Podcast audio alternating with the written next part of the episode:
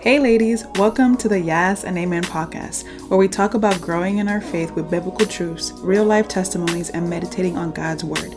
Now, I'm your host, Priscelis Dominguez. Let's get it.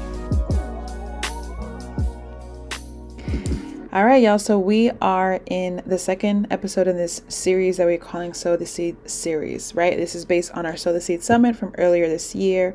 Um, and we're just doing it for the month of November 2021, which includes guests who spoke and taught and preached at our Sow the Seed Summit. And today's episode is with a guest speaker named Catherine George, who is one of my closest friends. I love her so much. Um, and she is an Afro Latina performer, director, writer, and educator from the Bronx by way of the Dominican Republic. She received her BA in theater from Brooklyn College and is currently pursuing an MFA in acting journey at Columbia University. She is a woman who loves God, loves His Word, and wants to continue to pursue Him and does it in a very intentional and healthy way. So, today's episode, she is teaching us on sowing seeds of faith. And we may think, oh, faith, that's basic. If you believe in God, you have faith. But really, if you think about it, faith is a huge part of our, our faith, and it really requires us for us to go take steps so it can grow. It should never stay the same, it should never be stagnant. And so, on this episode, you'll hear her teaching on Bible stories and scripture that will hopefully encourage you and go help you go deeper into really growing in your faith because our faith um, needs growth. A faith needs to continue to elevate. So here is Catherine George teaching us on sowing seeds of faith. Hello, everyone. Thank you so much for tuning into the Sow the Seed Summit. We pray that you've been enjoying and been edified by everything that you've experienced so far. I'm beyond excited to speak to you about the topic of faith today. I want to take a moment to acknowledge that many of us, perhaps even all of us, have experienced a testing of our faith like never before. So many people are experiencing grief, fear, and a lack of vision for what is to come after this. In short, our faith in Jesus, our faith in his promises over our lives, our faith over who he is and who he made us to be have all come under attack. If you're experiencing any of this, please know that you are not alone and no shame or condemnation for any thoughts, words, or actions that may try to keep you in bondage have any power over the mighty name of Jesus. This is, however, an opportunity to recognize where you are and maybe refocus your vision on the true Savior. Because guess what? There will be it after this. So, the, for the next couple of moments, I want to spend time looking at a few pieces of scripture that highlight the importance of faith and the life changing power it can have in all of our lives. The title of this message is called Journeying the Mountain. Before we take a look at the scriptures, let's take a moment to honor God by going before Him in prayer. Heavenly Father, I thank you so much uh, for bringing us together, Lord. I thank you for each and every single person that's tuned into this summit, Lord. I thank you for the opportunity to be in your presence, to learn from your scriptures, to experience your supernatural power, to experience deliverance and healing, peace, joy, to experience all that you have to offer us, Lord. I ask that this message will transform the the places and the homes um, of all the people that are watching, Lord.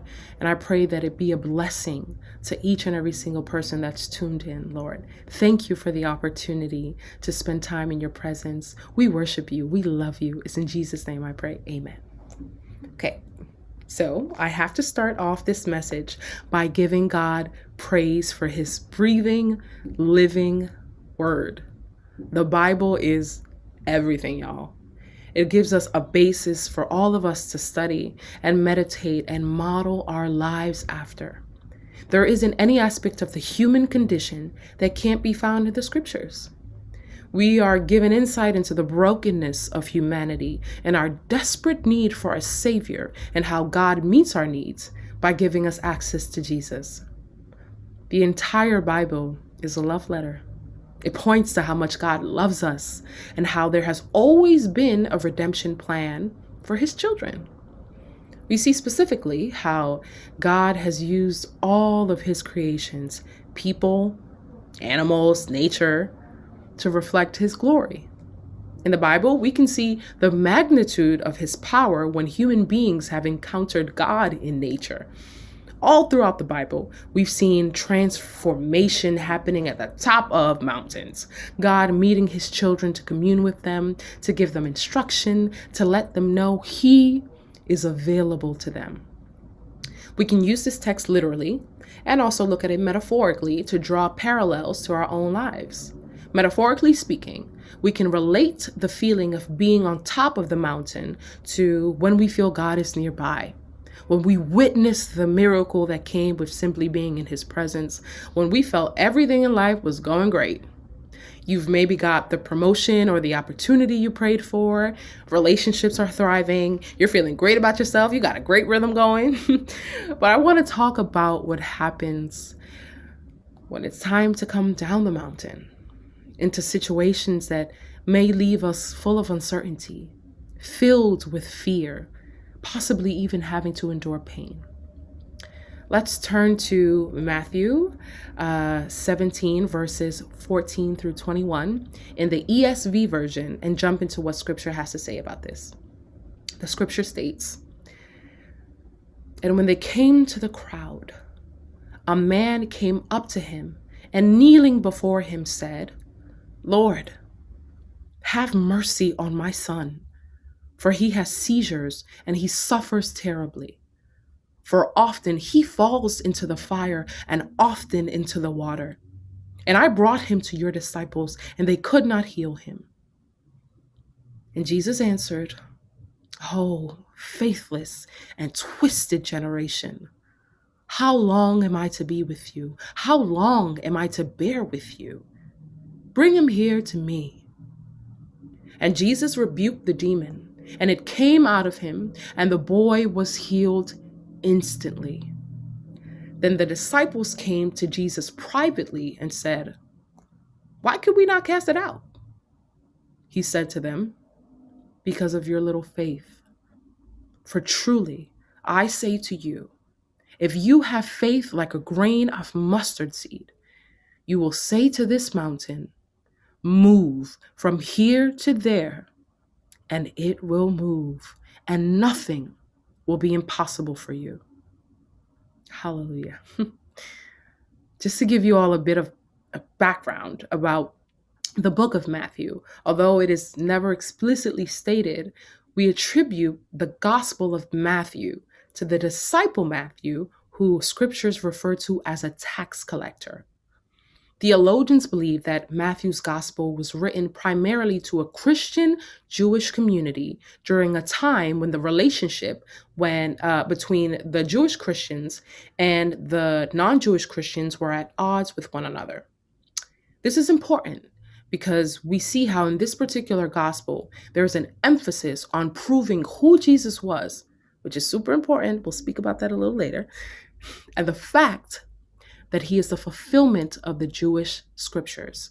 So there was an emphasis on proving who Jesus was and the fact that he is the fulfillment of the Jewish scriptures.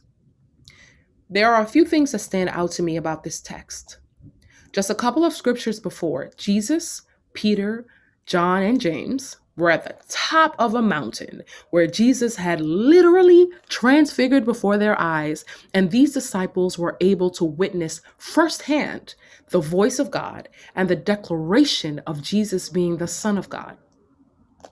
One can imagine the discontent Jesus felt right afterwards, being at the foot of the mountain, at the prospect of his disciples being unable to cast out this demon and being unable to bring this young boy healing. He had literally left a moment of glory at the top of the mountain and was met with faithlessness at the bottom of it. This moment can be compared to the story of Moses and the golden calf in Exodus chapter 32. The chapter starts off with When the people saw that Moses delayed to come down from the mountain, the people gathered themselves together to Aaron and said to him, Up, Make us gods who shall go before us. As for this Moses, the man who brought us up out of the land of Egypt, we do not know what has become of him. Jumping to verse 7, it states, And the Lord said to Moses, Go down, for your people, whom you brought up out of the land of Egypt, have corrupted themselves. They have turned aside quickly out of the way that I commanded them. They have made for themselves a golden calf and have worshiped it and sacrificed to it and said, These are your gods, O Israel, who brought you up out of the land of Egypt. Moses, being gone for a bit too long for the Israelites, although the scripture tells us the Lord said that they had turned aside quickly, was all it took for them to doubt God's promises over their lives. The feeling of abandonment bred in them unbelief. The feeling of being lost, of not knowing what would come next, caused them to fall into the trap of creating a dumb idol that ultimately couldn't lead them, anyways. How often do we fall into the trap of creating an idol out of the things that ultimately can't do anything for us? How often do we, because of our lack of faith in what He has already established for us, assume the position of creator, try to rush God, and take matters into our own hands to decide what's best for us? God had already saved the Israelites from affliction in Egypt, had provided for them in the wilderness. And they even were able to witness his presence in all of his glory. And at the foot of the mountain, they still gave in to unbelief. He goes on to call the people stiff necked, which is an image that reflects the difficulty of turning a stubborn animal like an ox or a horse. God calls the people of Israel stiff necked while Jesus refers to the people uh, who surround him as a faithless and twisted generation. Failing to believe is something any of us can fall susceptible to. No matter the time or place, the Bible is clear, and I'm sure we can track all the times doubt has been a driving force behind our actions instead of faith. However, the story of the little boy shows us there are clear consequences to not operating in faith.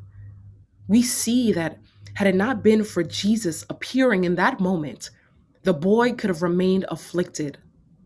This little boy was being burned by fire and falling susceptible to the dangers of being thrown in water as a result of this demonic force. So here's a couple of things you can do when or you can meditate and focus on when you find your faith being affected. Number one, go to Jesus first. In the story of the boy, we see the disciples pull away from the crowd to spend private time with Jesus in order to ask him why they could not heal the boy. The world can point to our failures and can chalk them up to straight up lies, y'all. People can speak from their own traumas, their own insecurities. People can speak from misinformation. So for the best counsel, we have to go to Jesus first. When comparing the account of this story in Matthew to the account in Mark, chapter 9, verse 13, in the NIV version, it says, When they came to the other disciples, they saw a large crowd around them and the teachers of the law arguing with them. These were people who were still under the law. These were the religious people who failed to recognize Jesus for who he was as the Son of God and the one who had ultimate authority. These were the people who, under the law, didn't know the power of grace personified. Other versions say the scribes were arguing with them. Either way, the disciples were being met and challenged by people who were struggling to believe Jesus and his authority. Be very careful of the crowd you surround yourself with when journeying the mountain. In the moments of failure, of confusion, let's learn from what the disciples did here and draw near to Jesus. They felt comfortable enough to ask him what it was about that experience that caused them to slip up. we see clearly that after Jesus' rebuke came a moment of learning. So, yes, they experienced Jesus' rebuke, but Jesus also loved them enough to teach them. They didn't stay bound because of condemnation. They were convicted and went to the one who had been journeying with them. If you find yourself in a low place while journeying the mountain, the only one you can find the answers in, the only one who can give you peace, who can redirect your steps, is Jesus. The second thing you want to keep in mind is assess your thought patterns and remind yourself who God is and who you are in Him using God's word. Even as Christians, we feel fear. God gave us fear as an emotion, as a psychological and physical response that can be used to protect us from danger. However, there's another form of fear which can be detrimental to our journeying the mountain. This type of fear is misplaced faith. Faith in the opposite of God's goodness, His grace, His healing, His provision, and all of the things that He is. This type of fear is faith in what is opposite of God. This type of fear can also lead to mistaken identity. Like I mentioned in the beginning of this message, it's important to get clear on who God is.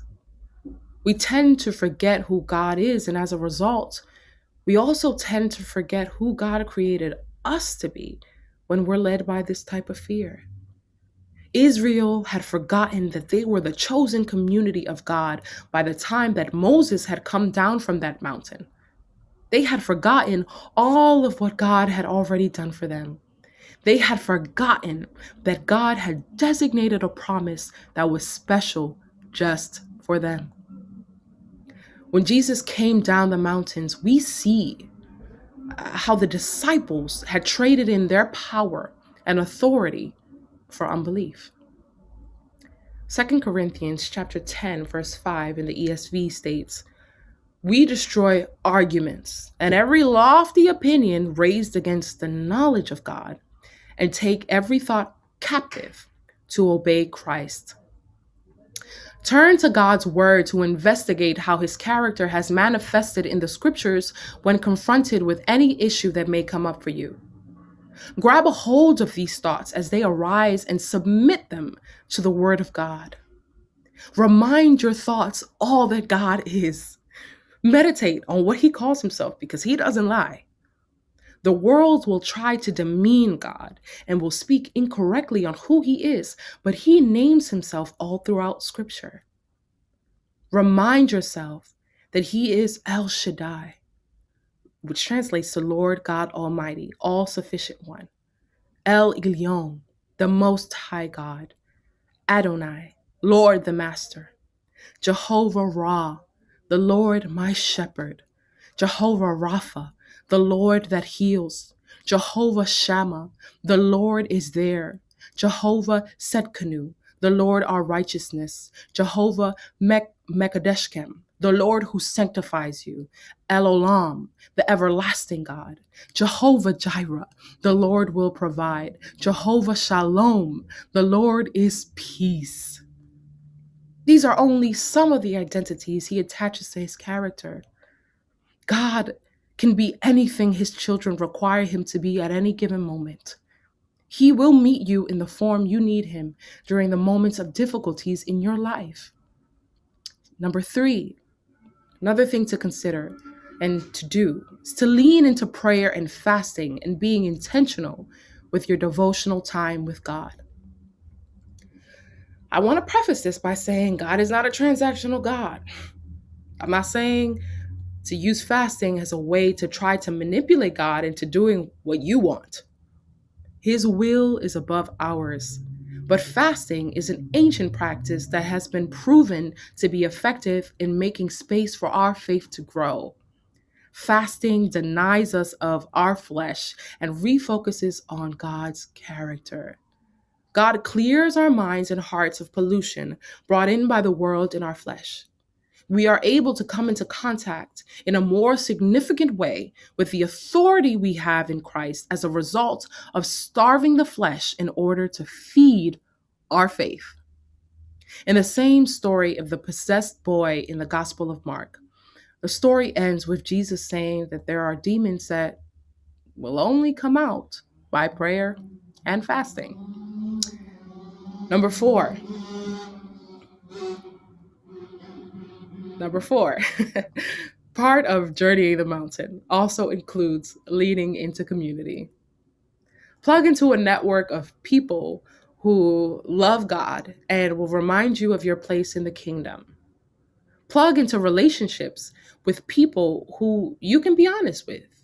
If you can't be honest with the people around you, you won't be challenged and you won't grow. Even if you find yourself in quarantine and in isolation, there are ministries and organizations that are working extremely hard to foster community. I have found myself being inspired when attending We Are Full events, even virtually, and hearing testimonies of women who got connected through this ministry and found community in each other. Being a part of a successful community means both reaching up and reaching back in the climb. By reaching up, you're allowing others to support you. And by reaching back, you're providing support to others. Our faith is not just for us. When we lean into the authority that comes with being a follower of Jesus, there is an opportunity for the lives of the people around us to be transformed as well. If you've been following Jesus and haven't already done so, I to encourage you to ask God to open your eyes on how you can serve the people around you. It can be through friendship and camaraderie. It can be by meeting a tangible need for someone if you feel in a position to bless people financially. You can bring glory to God without having to preach to anyone, simply by asking God the way He's calling you to serve, who He's calling you to serve, and letting Him lead you into the how you're called to serve them. If other people's lives aren't impacted for the better as a result of our yes, then there's a crucial part of the calling He placed over our lives that we're missing out on. You might find yourself surprised at how, through serving others and God allowing you to be a part of someone else's testimony, how that can maybe strengthen your faith along the way. So, just to recap, when you feel your faith a little low, number one, go to Jesus first. Number two, assess your thought patterns and remind yourself of who God is and who you are in Him using God's Word. Number three, lean into prayer and fasting and being intentional with your devotional time with God. Number four, lean into community. And the final piece, this kind of connects to number four. But the final thing you can do when you feel your faith being affected is to remember every mountain you've climbed in your life. Make it a habit of sharing your testimony and praising God for how He made a way when you needed Him. Scripture tells us in Revelation chapter 12, verse 11, that the enemy is defeated by the blood of the Lamb, the blood of Jesus, and by the power of the testimony. My prayer for all of us is that we never get bored by our testimony. My prayer is that we never become indifferent to the day to day miracles God provides for us day in and day out. That we can look back at the end of our time on this earth and say, Sometimes I failed. Sometimes I messed up. I was imperfect. I was not always worthy. I didn't feel worthy of the grace that I received. But the God I served never stopped loving me and believing in me as his child, even when I didn't believe in him. Even in the moments of pain, of confusion, of grief, of disillusionment, of disappointment, of unanswered prayers, of unanswered questions, he never went back on his promise to love me. And he filled me with so much love that it inspired others to learn who they were made, who they were made to be in Christ, and who he was to them, And because of this, they were able to join me in the freedom, the deliverance, the healing, the peace, and the everlasting joy that came as a result of falling in love with Him. I want to share one final verse with you that I feel encapsulates what all of our stories have the potential to be if we hold on to our faith while journeying the mountain. Psalms 40, verse 3 says, He has given me a new song to sing, a hymn of praise to our God. Many will see what He has done and be amazed. They will put their trust in the Lord. Thank you for spending these moments with me. Thank you for your time, and God bless you on your journey. I hope that bless y'all and that y'all just got all you needed from that sermon and that teaching. It was really, really good and really powerful. And so, just to get a little bit more glimpse into the Sow the Seed Summit, it was a, virtual summit we hosted earlier this year. And if you register today or any point before the end of this year, you get all the content until December 31st. So, make sure you go to the link in our show notes to get it. It's 15 plus speakers, meditations, all different kinds of resources. So you can continue to grow in your faith and live your most full life that God has given you. Y'all, I pray that conversation blessed you and that you're able to apply something you either learned or heard to your continued growth on your faith journey. I invite you to study more on the scriptures we talked about on this episode and don't let any conviction you experience go without prayer and action. Share any thoughts or testimonies you may have by leaving us a rate or review and don't forget to subscribe to this podcast. Meet us next time for another episode, and if you don't already, follow us on Instagram following at Purcelli's PD or at we.r.full to learn more about our growing community and get connected with us.